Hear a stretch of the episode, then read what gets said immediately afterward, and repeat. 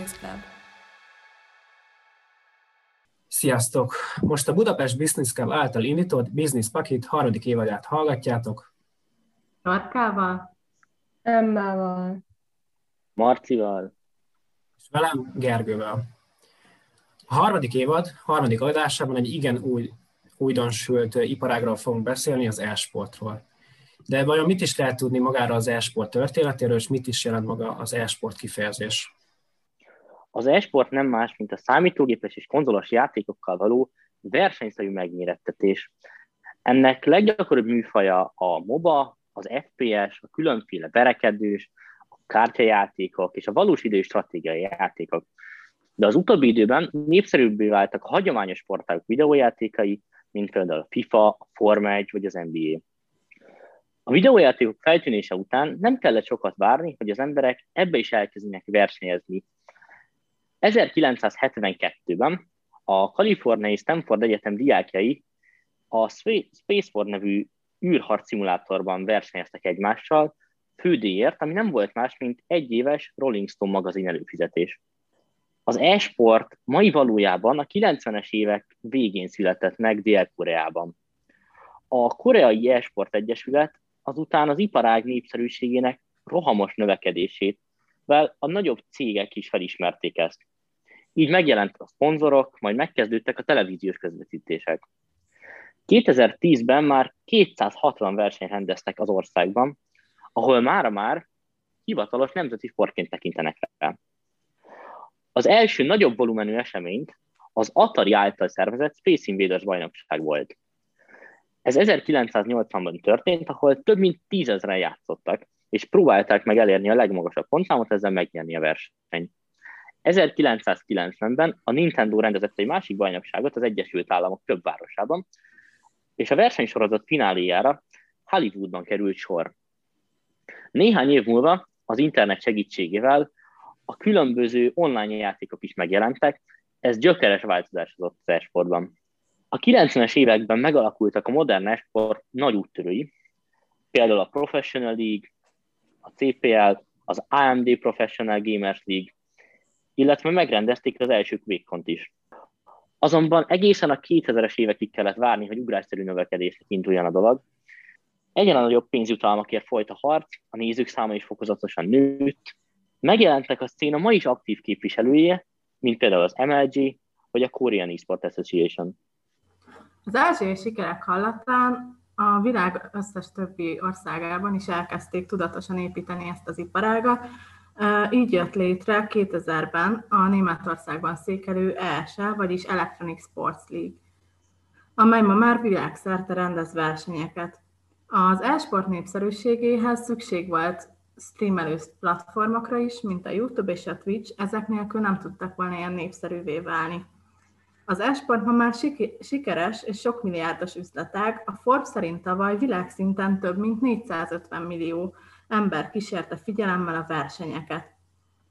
Ezzel felül pedig tavaly az üres parcsánokok ellenére az Katowicei Counter-Strike Global Offensive torna rekordot döntött, egy időben több mint egy millióan nézték online. Az ilyen bajnokságok nyertesei uh, ugyanúgy pénzdíjban részesülnek, sőt, többször több pénzt kapnak, mint a versenysportolók. Az egyik legnépszerűbb stratégiai játék, a League of Legends tavalyi világbajnokságának összdíjazása 100 millió dollár volt. Miután létrejöttek az első csapatok, amelyek szponzorcégekkel együtt versenyzőket karoltak fel, rájöttek, hogy ez nem csak a cégeknek nagyon jó és profit, profit termelő, hanem a versenyzőknek is, mivel részt tudtak venni különféle kompetitív játékokon, tornákon. Lassan, de biztosan kezdett az esport felnőni és népszerűvé válni, annak minden előnyével és hátrányával együtt.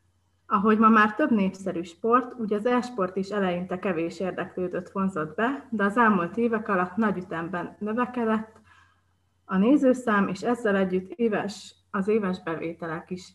2015-ben közel 500 millió dollár termelt az ipar, és ennek legnagyobb részét Ázsia tette ki. Na ezután evezzünk egy kicsit hazai vizekre. Ugye Magyarországon is elképesztőek a számok, ha csak azt nézzük, hogy 3,7 millióan játszanak valamilyen formában számítógépen, konzolon vagy telefonon, és a napi szinten aktív játékosok száma is 420 ezer főt tesz ki, ami szerintem hát eléggé nagy. Hazánk mindemellett több világszínvonalú versenyző a világnak fizikai sportok digitális változataiban, köztük ugye a FIFA-ban, az NBA-ban és a Forma 1-ben. Na de nézzünk rá a pénzügyi oldalra. Egy 2018-as felmérés szerint a magyar e-sport piac mérete 23 milliárd forintra becsülhető, ami tartalmazza a hardware, a videójáték szoftver és a merchandise vásárlás mellett a videójátékokon belüli költségeket is. Ha mindezt kiegészítjük az e-sport versenyek díjazásával és a jegyeladással, akkor eléggé jól látható, hogy egyre komolyabban vehető terület az e-sportok világa már idehaza is. Bár a szponzorációs és reklámpiac e-sportága még csak kialakulóban van, de az egyes ligákon már megjelentek olyan nagy hirdetők, mint a, a Telekom például, vagy a KNH Bank, amelyek egyébként nagy részt a 18-35 éves célközönség miatt látnak fantáziát a szegmensben. Itthon az első e-sport szakosztályát az MTK Budapest hozta létre 2017-ben.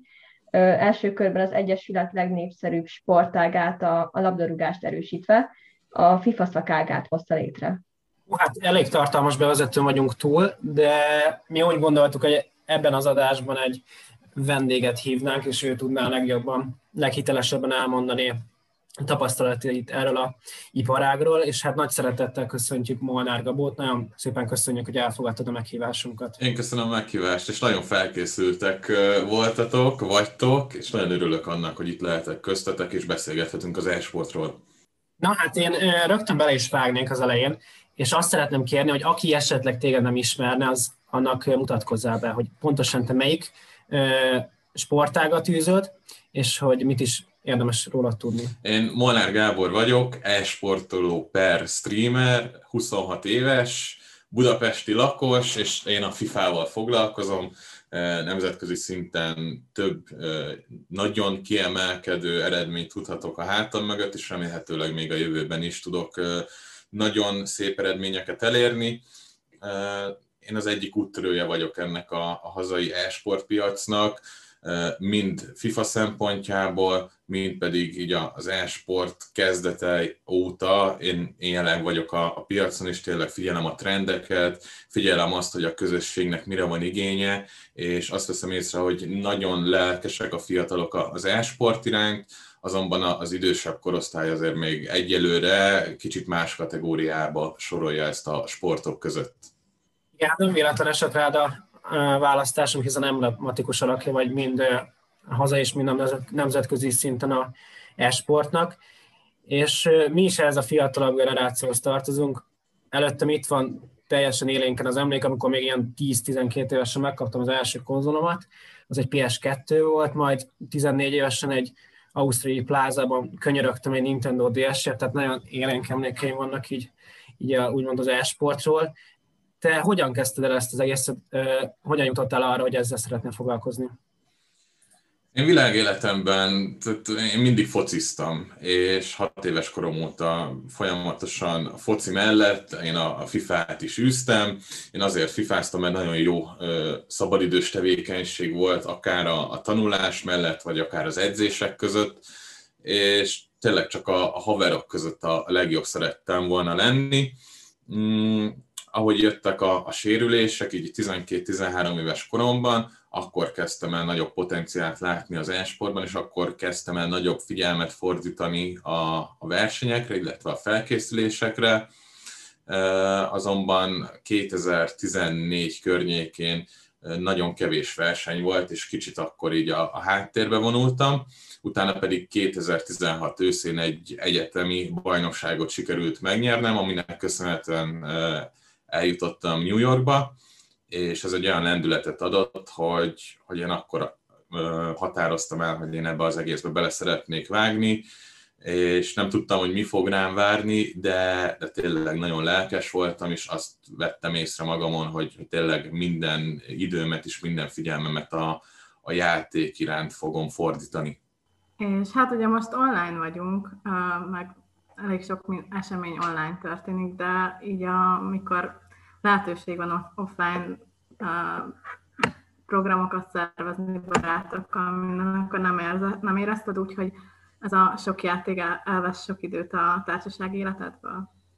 Eleinte ugrattak pára, nyilván amikor meghívtak egy buliba, és nekem verseny volt, akkor én, én sajnos visszautasítottam ezeket a dolgokat, de, de utólag próbálom ezeket pótolni, és, és azt veszem észre, hogy a barátaim és az ismerőseim is folyamatosan támogattak az elmúlt évek során, abszolút társasági életet élek, nem a négy fal között vagyok, szerintem egy laikus ember is, hogyha, hogyha rám néz, akkor nem az jut eszébe rólam, hogy, hogy fú, egy tipik kocka gyerek, hanem, hanem tényleg ugyanolyan aktívan részt veszek a társasági dolgokban is, mint az online világban.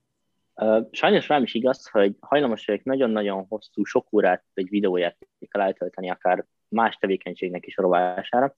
De azt szeretném kérdezni, hogy szerinted hol húzódik a határ a függőség és a céltudatos hobbi között?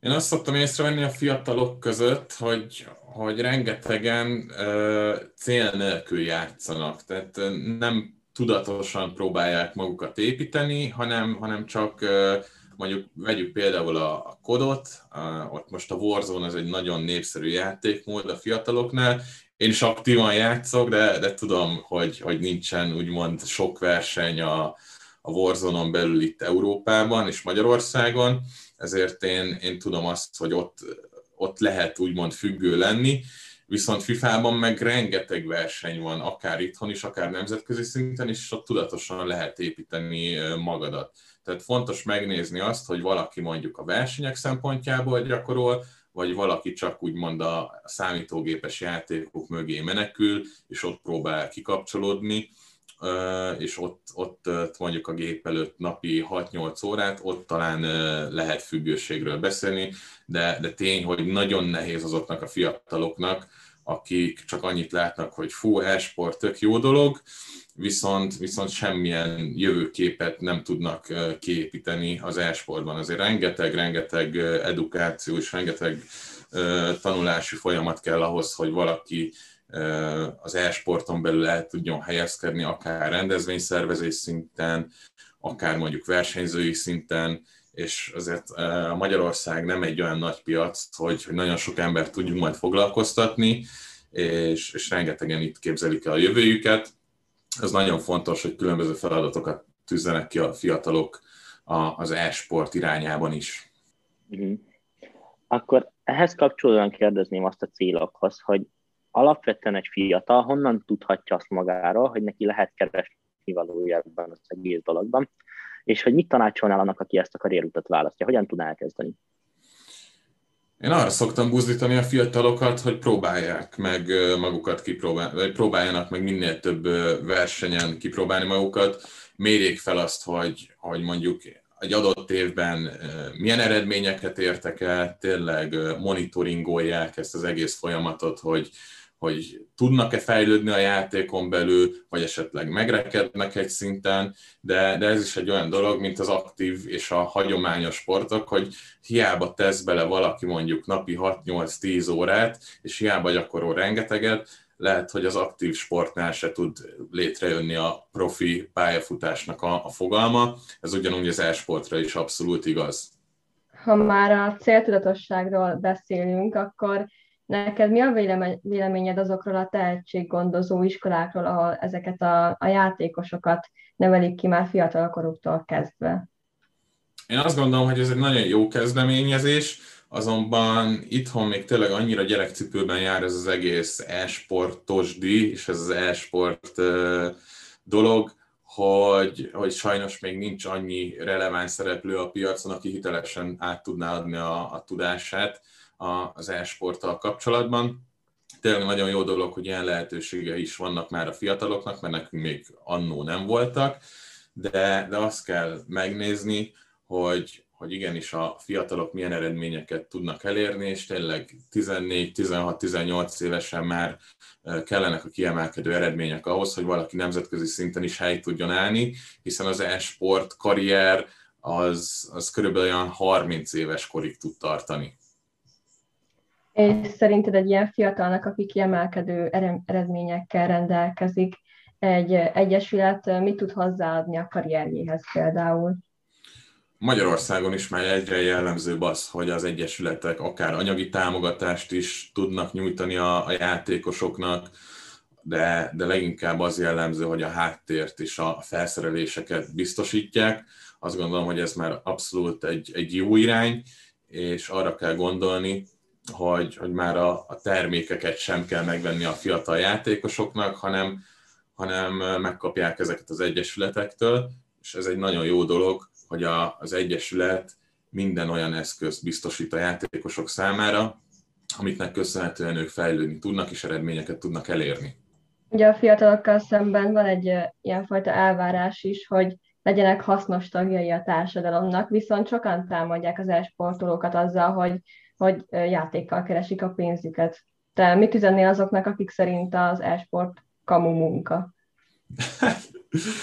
Ez nem tudom, hogy szalon képes lenne itt a podcast keretein belül, de tényleg viccet félretéve bátran ideülhet a, a helyembe egy olyan ember, aki ki szeretné próbálni, próbálni magát ebben a, az e-sportban. Tényleg nagyon nehéz mondjuk egyszerre ezer ember figyelmét fenntartani, közben mondjuk teljesíteni is, és eredményeket elérni. Szóval nem egyszerű az e-sportolók életese, azt viszont tényleg alá tudom támasztani, hogy nagyon nagy szerencsénk van, hogy, hogy a hobbink a munkánk, de, de ez úgy gondolom, hogy rengeteg állásra is, rengeteg sportolóra is igaz, hiszen tényleg én úgy kezdtem még ezt az egészet, hogy csak a baráti társaságomban én szerettem volna lenni a legjobb, és ez idáig nőtte ki magát. Úgyhogy mindenképpen nagyon sok gyakorlásra és nagyon sok lemondással jár az, hogyha valaki elsportoló szeretne lenni. Engem a versenyzéssel kapcsolatban érdekelne az, hogy van valamilyen speciális módszer, vagy bármi, ahogy te felkészülsz egy ilyen versenyre? Általában mi edzőmérkőzéseket szoktunk játszani, leginkább külföldi játékosokkal gyakorlok, hiszen ők vannak a legmagasabb színvonalon az egész világon itt, itt már tényleg nüanszok tudnak dönteni a játékosok között, hiszen mindenki ugyanazokat a támadási módszereket és a védekezési módszereket ismeri.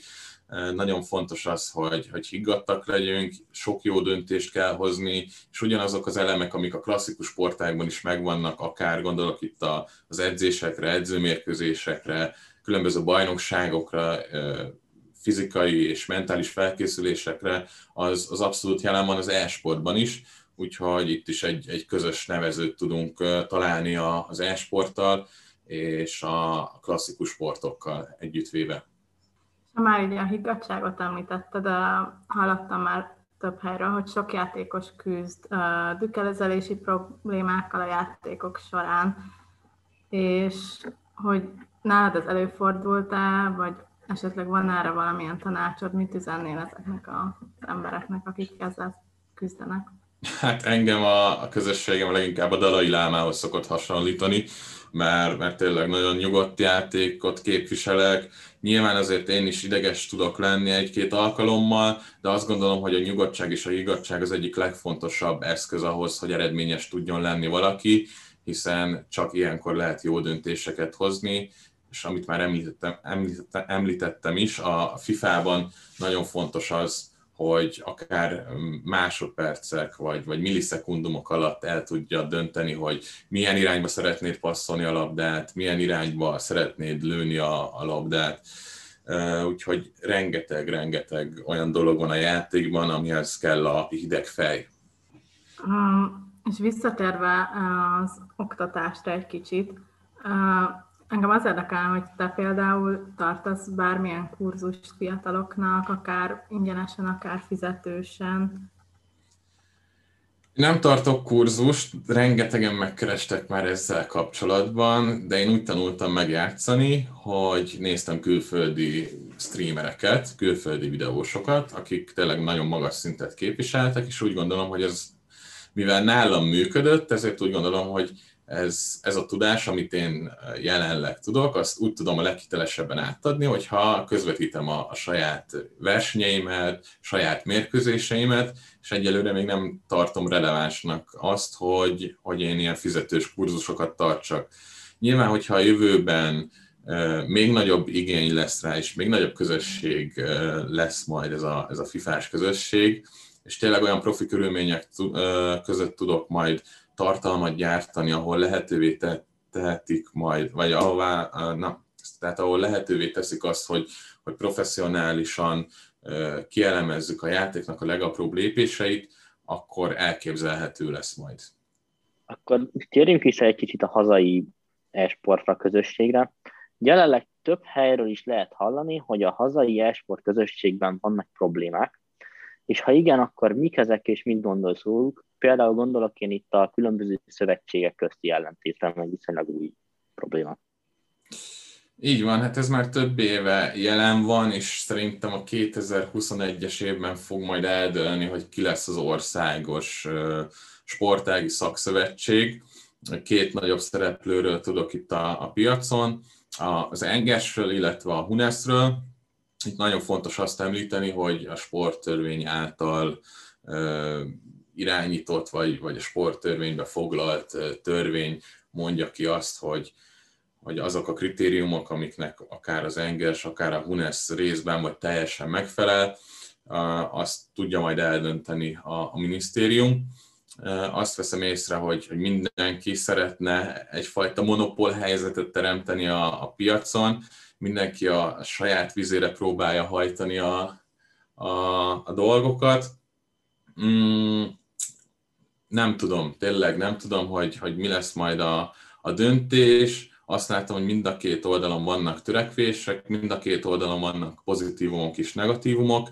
Jelen pillanatban ö, azt veszem észre, hogy, hogy mindenki tényleg próbál adni a hazai e-sportnak, és, és azt tudom mondani, hogy mindenki tehát, ö, tiszteletre méltó, aki az e-sporthoz már hozzátett az elmúlt években. Meglátjuk azt, hogy a, a kormány, illetve majd a, a minisztérium hogy fog dönteni ezzel kapcsolatban, mert nagyon szükséges ahhoz, hogy ezt a hibát elhárítsuk, és kollektíven egy összefogással már túl tudjunk ezen az egészen lendülni.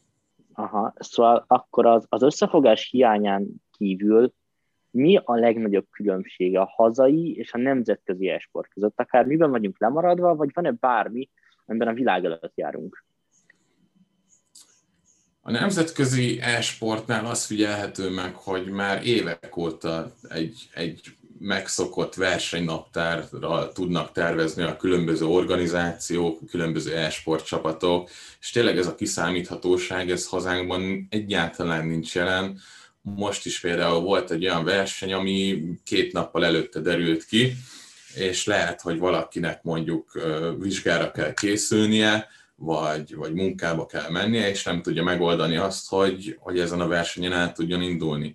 Ez a nemzetközi viszonylatban elképzelhetetlen, hiszen hónapokkal előre lehet tudni azt, hogy mik azok a, a napok, illetve melyek azok a hétvégék, amikor oda kell figyelni, tényleg szabaddá kell nyilvánítani, vagy szabaddá kell tenni azokat a napokat, és, és tudjuk azt, hogy, hogy mikor lesz verseny.